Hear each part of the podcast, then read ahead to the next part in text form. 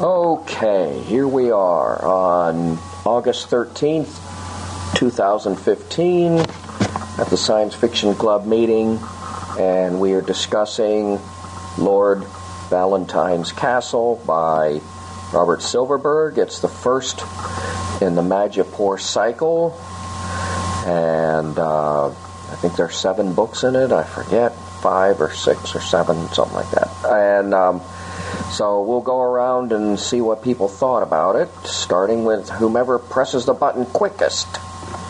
Okay, that was funny. Um, I liked it. I've read it before, and I it's funny because I wasn't going to read it this time because I'd already read it, but then I thought, you know what, I did really like it, so you know, if I don't want to read it the whole thing, I won't. But of course I did, and of course I couldn't put it down. This is a great, great book, and the narrator is so fun. Narrators, I really think, either make or break a book. Um, and this narrator, I did read it on Bard. Um, I don't, I think it was on Bookshare, but I don't know. I didn't even look. I don't think. Anyway, I like the book. I really did. Um, I like the world of Majipoor. I'd actually love to live there, um, with the trees and the just the clouds and the. I think I'd like to live up by Castle Mount, where it's always what they say where it's always spring. That'd be beautiful. Well, I've read it too, and I remember really liking it the first read and I know I read a couple of other books, although I don't think he'd even finished the the cycle if he has finished it. But for some reason, this one just didn't grab me. Um, part of the thing I've noticed is I'm getting really tired of these guys that describe and describe and describe things. Um, and this isn't just this. This is fantasy and mystery too. And the other thing that bugged me a little bit is I don't understand how a planet as big as Majipoor was supposed to be could have such a light gravity. But, you know, I must have liked it for some reason because I remember really liking the first one, first time I read it.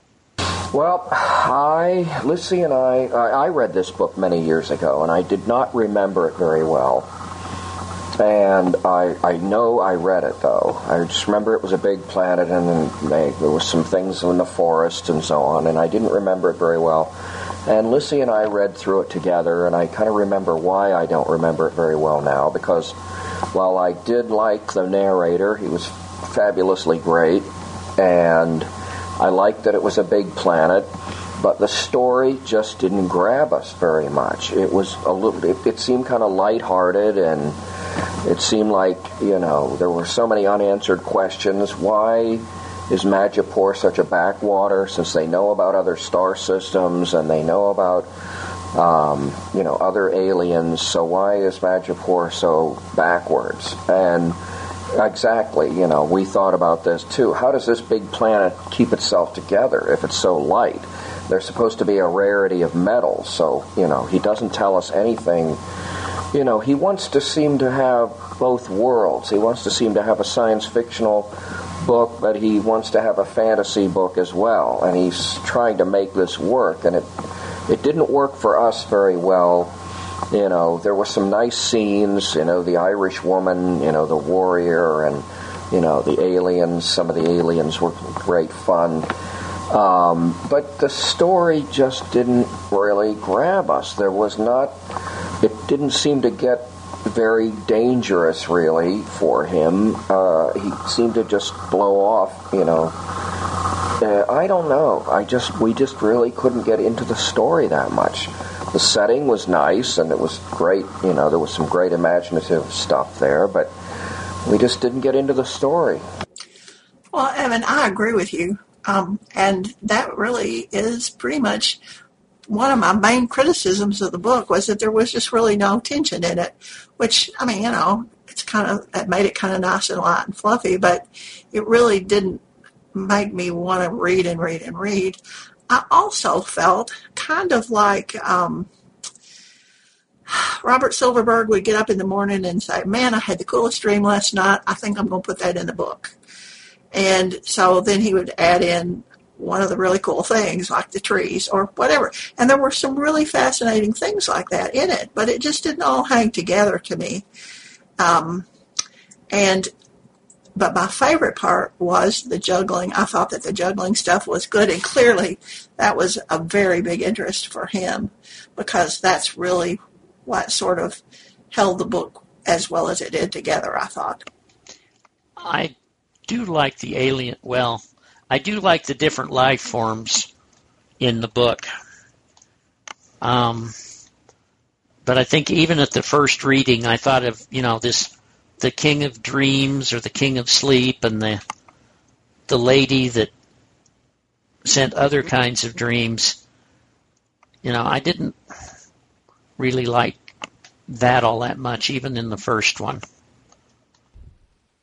I actually, what I think that the thing is, is uh, this was definitely not hard SF. I would say you're right. It's science fiction and fantasy, and I would actually say it was more fantasy than science fiction. I mean, I know that they had aliens. Yeah, I get that. But um, I think there was more fantasy than science fiction. Um, because even dreams, that's kind of the way they made it. That to me is kind of fantasy.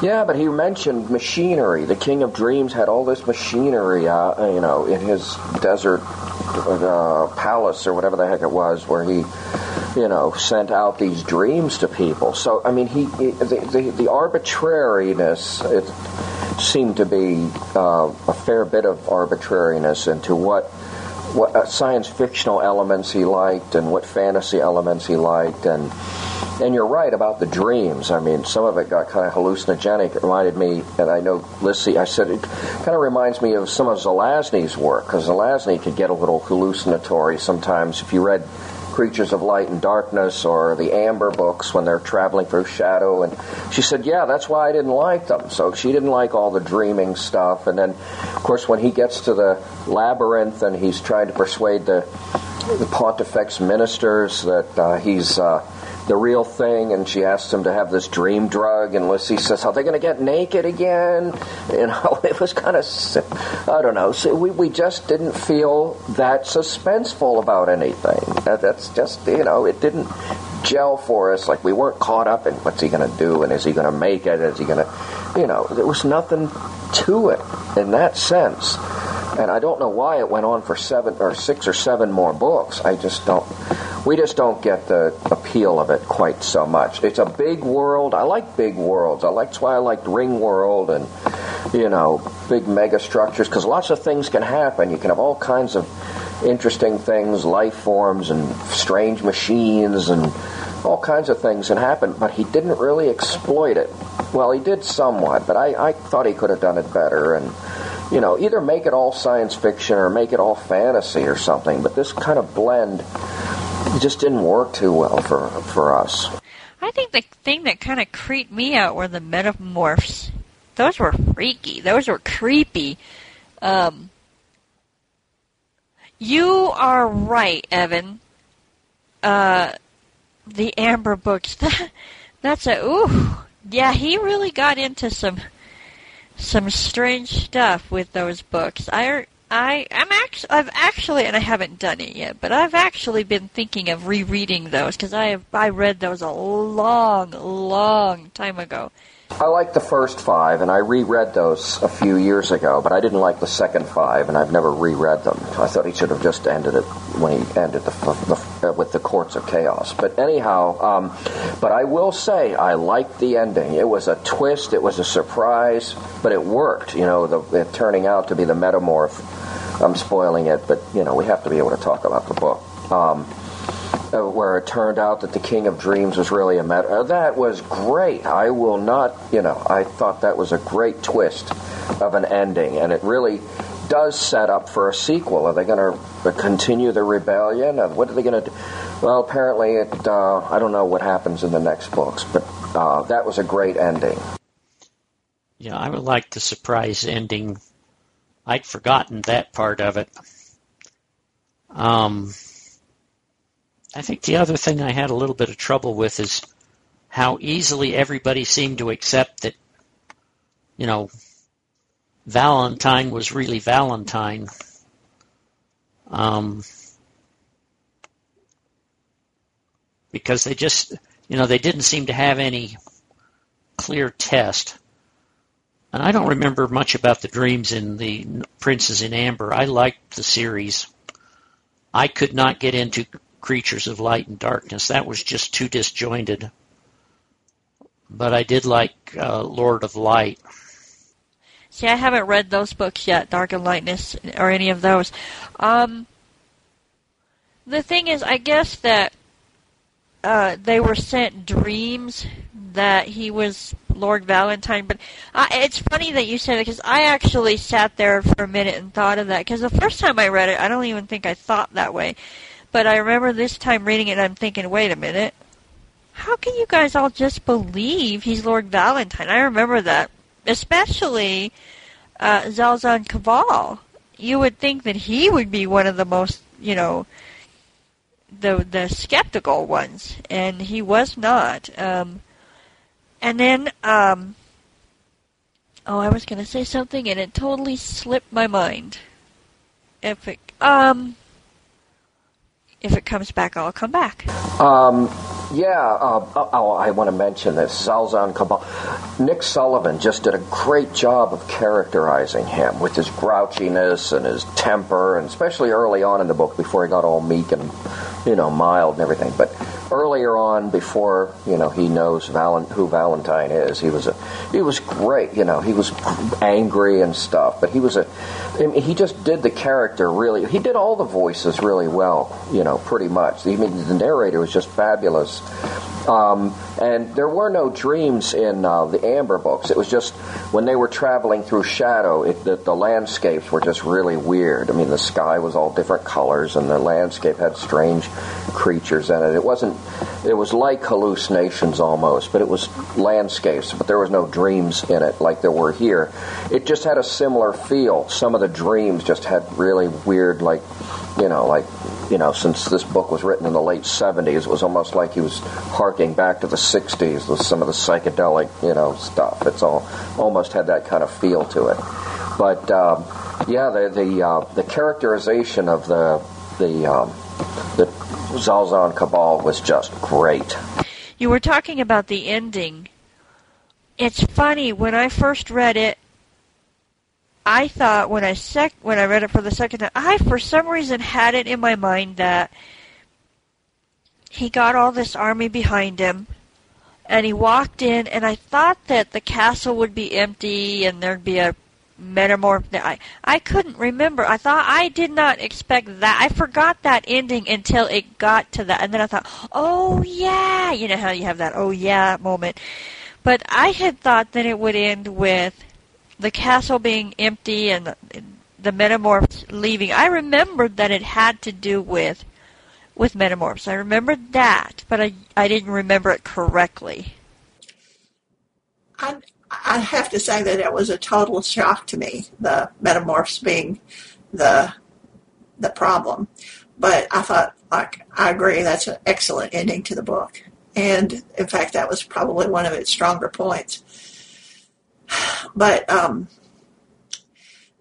it now I have forgotten what I was going to say. I guess it's just a forgetful night.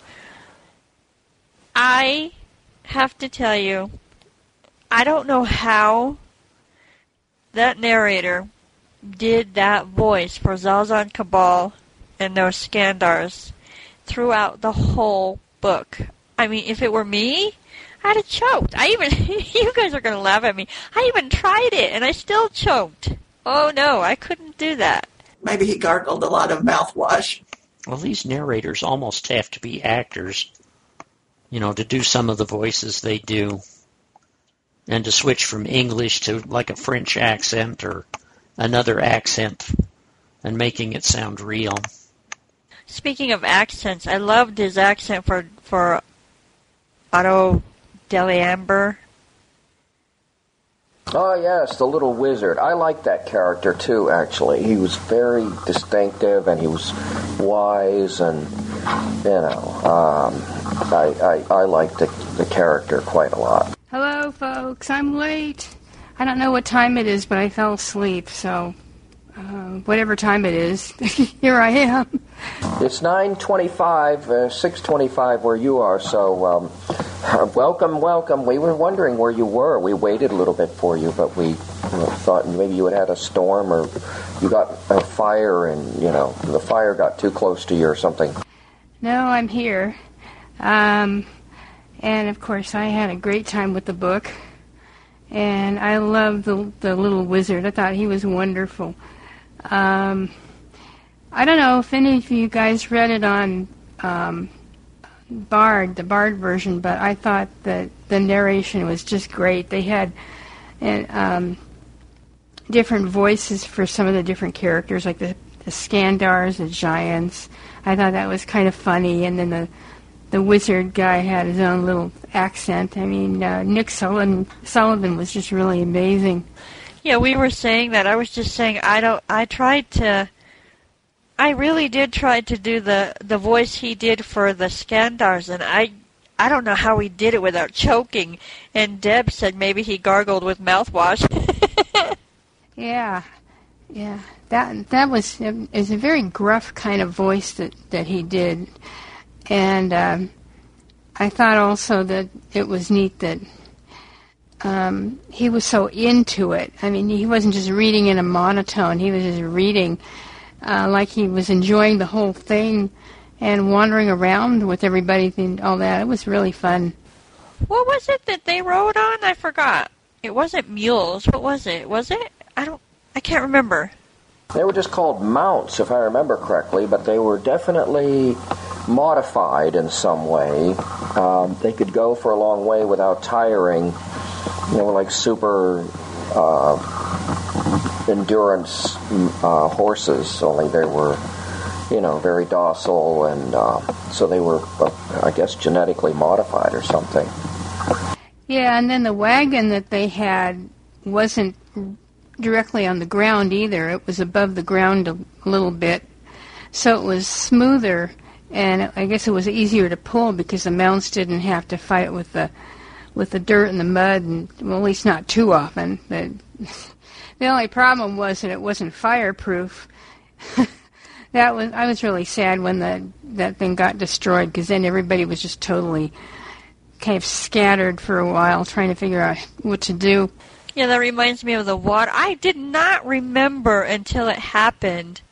It's funny, things would come up and I'm like, oh yeah, I remember that part. Oh yeah, I remember that part. Um, I had forgotten how much he was in the water. Poor guy. It's amazing how much you forget because um, I read it a long, long time ago, and then when I read it again for this month, it was just really incredible the stuff that, that you forget because you think, well, they just kind of wandered around the planet for a while. And no, they didn't. They had adventures and they met all these different people and these different races. And, um, you know, you actually got to see little glimpses of how the different people in different cities lived and all that. And I didn't remember any of that stuff. Well, um, if you're just in case you're curious, um, Lissy and I thought uh, we're just reprising briefly. Lissy and I thought it was okay, but we didn't really get into the story that much. Uh, I thought it was a great, you know, uh, there were some great elements, but uh, the blending of fantasy and science fiction seemed a bit arbitrary. There's a lot of things he doesn't explain, like how you know, Majipoor is such a backwater, but they know about stars. You know, they know about other star systems, and aliens apparently land on the place because they got one in their troop.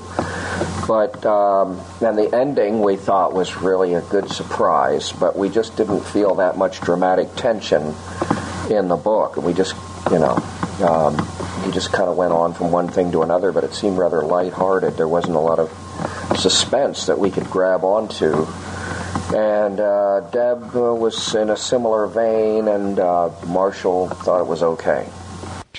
I think if I took if I took a consensus of the crowd, Mary, I think you and I would be the minority. That's interesting. Uh, for some reason, I I kind of thought that there would be a couple of people who couldn't deal with it because it it's not it isn't really a story. There isn't supposed to be a lot of tension. Um, there was something that I read. I don't know if it was on Bookshare or somewhere, but or on the web or something. But there was an excerpt from Silverberg's journal about how he first thought of the story and, and of the book, and he specifically said he wanted to be it to be kind of sunny in tone, not real into a plot and just kind of a tour of the planet is basically what he said. I don't know where I read that, but I know I found it recently and I can't think where it was. Well, if that's the case, I think he succeeded. Because it certainly was a tour of the planet. Um, and I, uh, joy for me this time. What was that? You, you, there was a big pause, and then what you said at the end got clipped. Is this better? I hope. Um, I said when I first read it years ago on cassette tape, I um, really enjoyed it, but not so much this time. Well, you're right. He did succeed. If it was, you know, if that's true, if it was more of a sunnier and more of a tour, but I, I guess that works. Um, but still, you know, it's, it's the science fiction and fantasy elements kind of don't, you know, they seem kind of arbitrary. You know, he's sending people dreams, but he's talking about the machinery to do it, but at the same time, the whole culture is very backward. You know, so, you know, we're, and this is 14,000 years in the future, and where's the, you know, I don't know. I guess, you know, as I said, there were some great elements to it, but we didn't really get into it too much. I think for me, this time it was kind of a thing I held on to to survive all the stuff that was going on in my life. Like, um, like I mentioned in our in our club communications, that I had just gotten converted to UVerse and was trying to get things fixed and unraveled, and that really stressed me out. So it was great to just be able to to go to Majipoor once in a while and escape.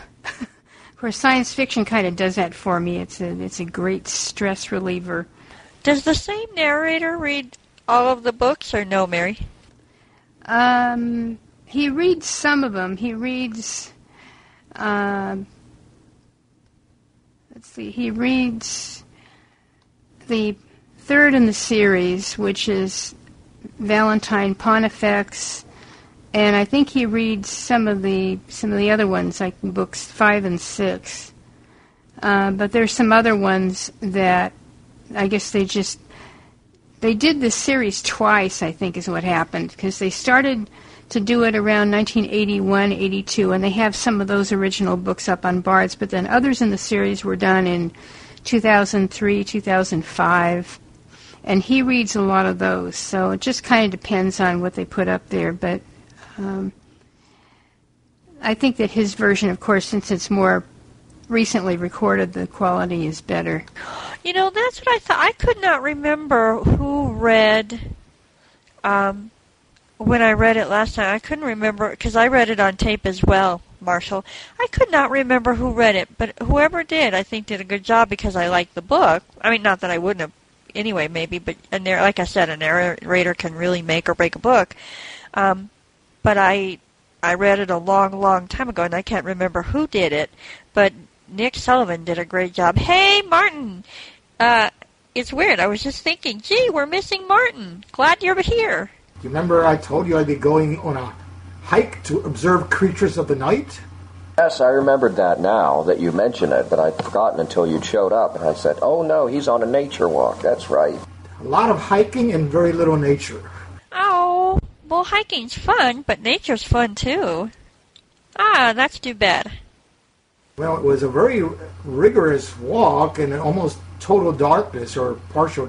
Very difficult for them, the, the people there, to see the, the the trail and everything. And I think it was unnecessarily difficult to do just for what little we could observe. We did hear a screech owl, saw a couple bats, and that was about it.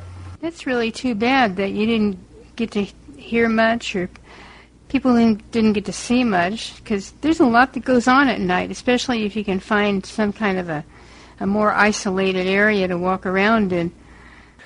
Just curious, and, and if it offends you, I'm sorry. Are you totally blind or are you partially sighted? To- sorry. Uh, sorry, Jaws was speaking there. Uh, totally blind. And yet I do have a great love of nature, and, you know, it's sort of a sad thing. I don't know why I was instilled with this love of nature and not being able to appreciate it, you know, with, through the vision. But, you know, try to get what you can from your ears and nose and touch, I guess. That really is too bad that you couldn't. I know I would. I feel sad, and I didn't even go, but I would have. I was. I forgot that you had went on this hike, but um, it's really too bad that you didn't hear other things and stuff. Well, you got somewhat of a nature tour from uh, Lord Valentine's castle, perhaps, uh, if you read it. Uh, did you get a chance to read it or start it? No, I read the whole thing, and it was it was certainly a nature tour. I'll tell you, that planet is quite something else. Wandering through the different environments and the jungle and those brothers, what do they call them? Those brothers that lived in the in the, in the jungle and everything. So yeah, that was an interesting tour. Well, Leela, I think he's he's uh, in our in our group of people who enjoyed the tour. there were others. I think we're kind of equally divided here. People who couldn't get into the book, and then people who could. Of course, I was the one that suggested it, so I shouldn't be saying too much. But I, I did enjoy the the uh, the Skandars, the big giant guys.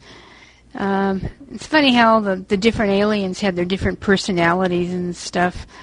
But yeah, we were just kind of talking about different things that we liked about the book or didn't like, whatever.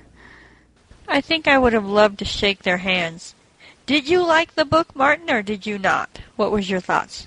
I would say all, all in all, I did like it. Yes, um, it, you know, it was a little simple in some ways, and you know, but but it, it you know, it's funny when Mary mentioned a lot of al- different aliens. I, I had a different idea. I thought that maybe, you know, you would be seeing aliens you know, out in space coming to the planet or something, but the fact that they coexisted.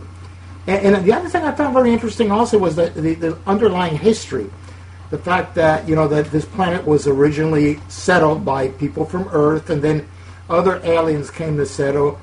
And the original inhabitants, the, the, the metamorphs, were the ones who, you know, were driven back into reservations, almost like the, you would think like some of our native aborigines. That's exactly what I was thinking of. Uh, of course, I didn't think half of these things, the things that I thought of this time, last time. Um, but this time, yeah, it kind of did remind me of, you know, the Indians, the native Indians and stuff like that. Yeah, so I, I, I, I thought it was good. It might have been a little too long, perhaps, but it was interesting, and there was, you know, quite a bit of adventures in it, and, and the different characters. I like that. Um, it's funny that what was the name of that? The giantess and, and, they, and speaking with an Irish accent. I wonder if one were to read it in Braille or from Bookshare, would that would it still would, would she still have had that accent? I actually did read it. Um, I read it both on Bookshare. I forgot until you just said that. I did read it in Braille on my Braille display on Bookshare when I was sitting down, and then I read the audio version of it on Bard when I was walking around doing chores and stuff like that. Most of it I did read on Bard, but I really wanted just to see how the spelling of the names were, and um, I don't remember how the last name was spelled, but Lisa Lisamon was L I S A M O N. So. And when she spoke, did they did, did you detect the the accent at all? The way it was written? I don't remember. Mary, did you ever read it on your braille display at all, or no? I probably should have. but I think some of the sentence construction was similar to somebody from Ireland who might have spoken that way. Um, Because I noticed some of the ways that it wasn't just the narrator throwing an Irish accent in there. I think some of the sentence construction kind of implied it. Um, another thing about that book, um, there are seven books in the series, and um, other books, as you get closer to the end of the series, get really dark, and you see more about how the King of Dreams came to be, and you see more tricks from the Metamorphs trying to gain power and take over the planet, and um, and there's more sorcery as you get into books four and five. There's one. One of the books is called "The Sorcerers of Majipoor," and it, it gets kind of dark in there because it talks about some of the metamorph culture and stuff. So this first one, I think, is more of a um, intent to just show what the planet was normally like, and to kind of introduce the characters and introduce the uh, the planet and the culture and stuff but it gets darker as you get into the series because he delves into it, it, gets into more fantasy. Isn't the second book about Hissune, or is that the third? That's the second book. Yeah, Hissune is is um, kind of an apprentice in this underground um, culture in the labyrinth, and he goes in and sneaks in and looks at different people's lives because he can go dig around and get records, whether they're on a some type of a spool or a disc or something, and he can submerge himself into their lives, whether it was last year or 10,000 years previous. And each little short story in there is about a certain aspect. Like there's one little short story about this ship that tries to cross the huge ocean, and they have to turn back after five years because everybody's going mad. Um, and then one of the other stories is about um, a romance between a human girl and um, a Ghayrog reptilian man who is injured, and um, how that happens. And then there's one about a girl who becomes a dream speaker, and it's different aspects of the culture. It's all little short stories, and it, that one's on Bard too. It's just called the M- Majipoor Chronicles. Now, does does any of them carry on with Valentine as when he's when he's restored and describe how he ruled? Did he, you know, if he ruled justly like he planned on doing? And I know one of his aims was try to to uh, get closer to the to the metamorphs and maybe you know try to bridge the the hatred between the two species. Yeah, that's the third book. It's called Majipoor. Uh, no, it's called Valentine Pontifex, and it talks about how he tries to um, get more into the metamorph culture a little bit, but it also talks more about his becoming a Pontifex, and well, there's some other stuff in there I can't remember now. It's weird I can't remember because I just read it, read it a couple weeks ago. But it's it's another long book um, probably about 12, 13 hours or something. You're probably getting each book mixed up with each other. I think that's what I do. Yeah, it's, it's inevitable. It's, ama- it's amazing that you you have the time. You two have the time to read all these books. Actually, I don't have as much time as I did. Although this month I really did. I actually I read that book quicker than I thought I would, and then I read some other books, science fiction. I'm in a science fiction mood. Um, Speaking of that, should we talk about our next book or? Probably. It's uh, already it's already quarter till, uh, or actually fourteen till. Now, Mary mentioned something in, in one of the recent um, posts of a series of books on Bard, and one of them I think was called "The Dispossessed." The title sounds intriguing. I don't know what the book's about. Oh yeah, that was uh, one of those books that was on uh, Bard recently just added. I couldn't get into it though because um, there are very few books I can get into by that author. Um, the only one I mentioned today was something on Bard by Greg Bear, which might be interesting, but it's only eight hours long. So I I was thinking today, is, is there anybody who hasn't had a chance to suggest a book lately? Because we've um, I've suggested one or two and I think Martin has, and somebody else did. I forget who suggested the last few months. Um, I really wish this were on Bard. Mary, I think you brought this book up. And of course, I cannot remember the name of it now. Um, oh, darn it. It's about, uh, like, I'm going to throw out a time because I can't remember. 3:20 in the afternoon. Everybody in the world sneezes. All at the same time. And it's about basically two alien cultures, if you will, and Earth. And oh, I cannot remember what it's called. And I read, I did actually, uh, I read it on Kindle, and I think it's on Bookshare, but it is not on Bard unless it's there now. No, I haven't read it. Yeah, unfortunately, Le Guin always seems to have an agenda when she writes. She's always making some kind of point about male oppression or, I don't know, something, gender equality or, I don't know, but she's always got some kind of a thing going. And it's the books are always subservient to that. It seems I've read several, and and um, I just uh, can't get into them either. Really, um, I have no idea what you're talking about, Leela. Um, you guys were talking about something on the list, and the only name I remember is the author's first name is Brenda. Yeah, but that's not on Bard yet, but it's on PQ from Bookshare, and I want to read it soon. And I don't know how much longer Bard is going to take to get it up. It's called Edge of Dark, and it's uh, the first of a duology um, about humans and AIs, and the AIs get banished to the farther edge of the solar system, and then they come back later on, and uh, they have to learn to get along. Don Sakers liked it. That's where I actually heard about it first, and I, I said, I'm going to read this. And I looked on Bookshare, and there it was that same day. And uh, but I haven't seen a book that he's re- reviewed that he hasn't liked yet. I mean, I've read a lot of his reviews, and I've found one which makes me kind of suspicious. But um, but uh, it really does sound like a good book. Uh, but uh, I'm waiting for Bard to come out because I know some people uh, don't have Bookshare, um, so it would be more popular if we could wait till the Bard version comes out. But I'd be happy to read it today. I think most of us do have Bookshare because, uh, let's see, David said he has it, Sherry has it, um, and all of us here have it. And I think Deb has it, if I remember right. So we could go ahead and read it. Um, I know that with DocuScan Plus, I can take a book off of Bookshare, convert it into a uh, an MP3 file with um, Eloquence narrating it, and that's how I read stuff from Bookshare these days. I convert it to an MP3 and put it on my stream, which is real handy because I don't have to sit there and read it in the braille display.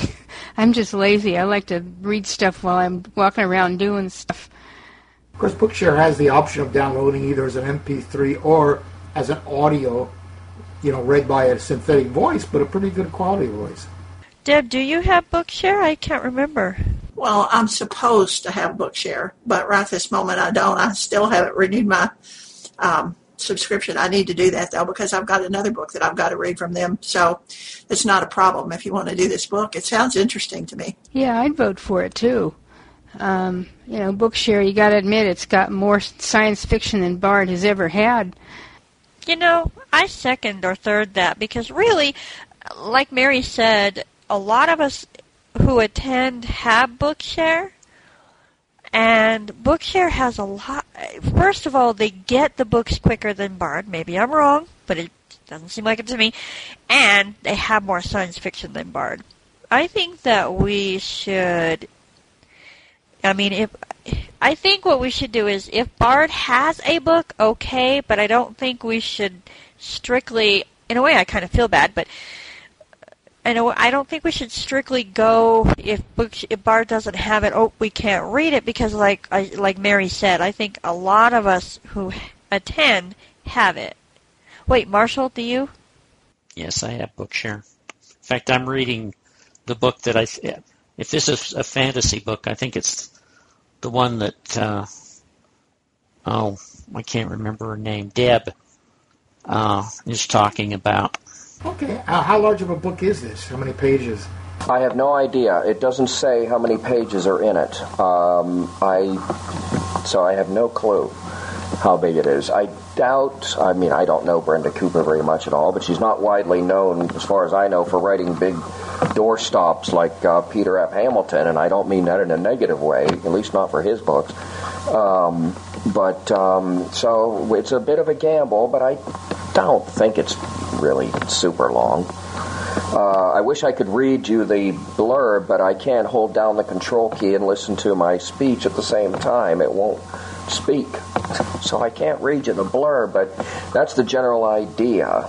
But it's um, it's about the clash of two cultures: the AIs that were banished and have returned, and and uh, there's questions about morality, and you know, because they don't have the same moral compass as we do, and we have to learn to get along with them, and uh, it's uh, stuff like that. So I think it's really uh, it's right out my alley, so to speak. For people who know me, they'll see that. But uh, you know, I think it's going to be an exciting book, and I'd vote for it. And if other people want to go for it, we can do it this month.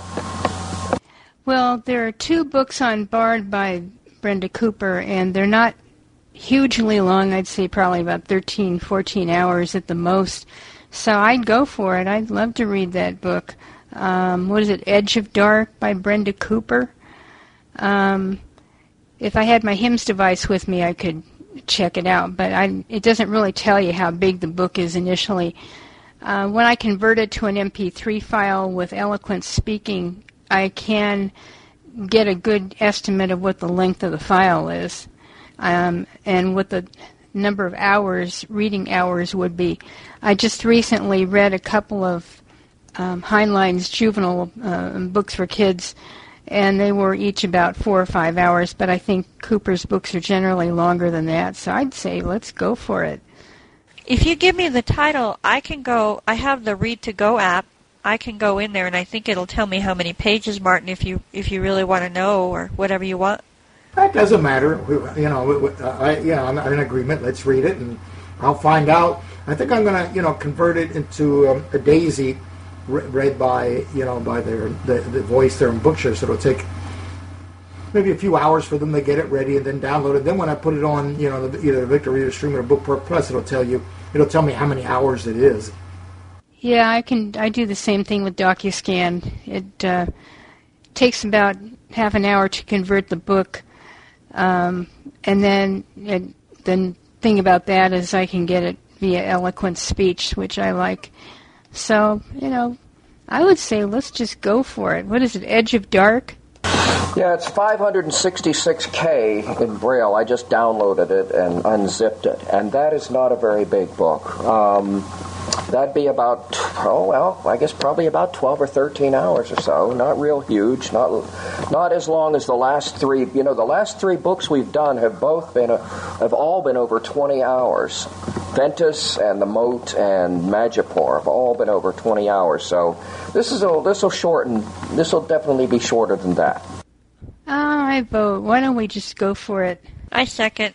All right, then. I will just uh, say that uh, for our next meeting, which will be on September 10th, 2015, we're going to read The Edge of Dark.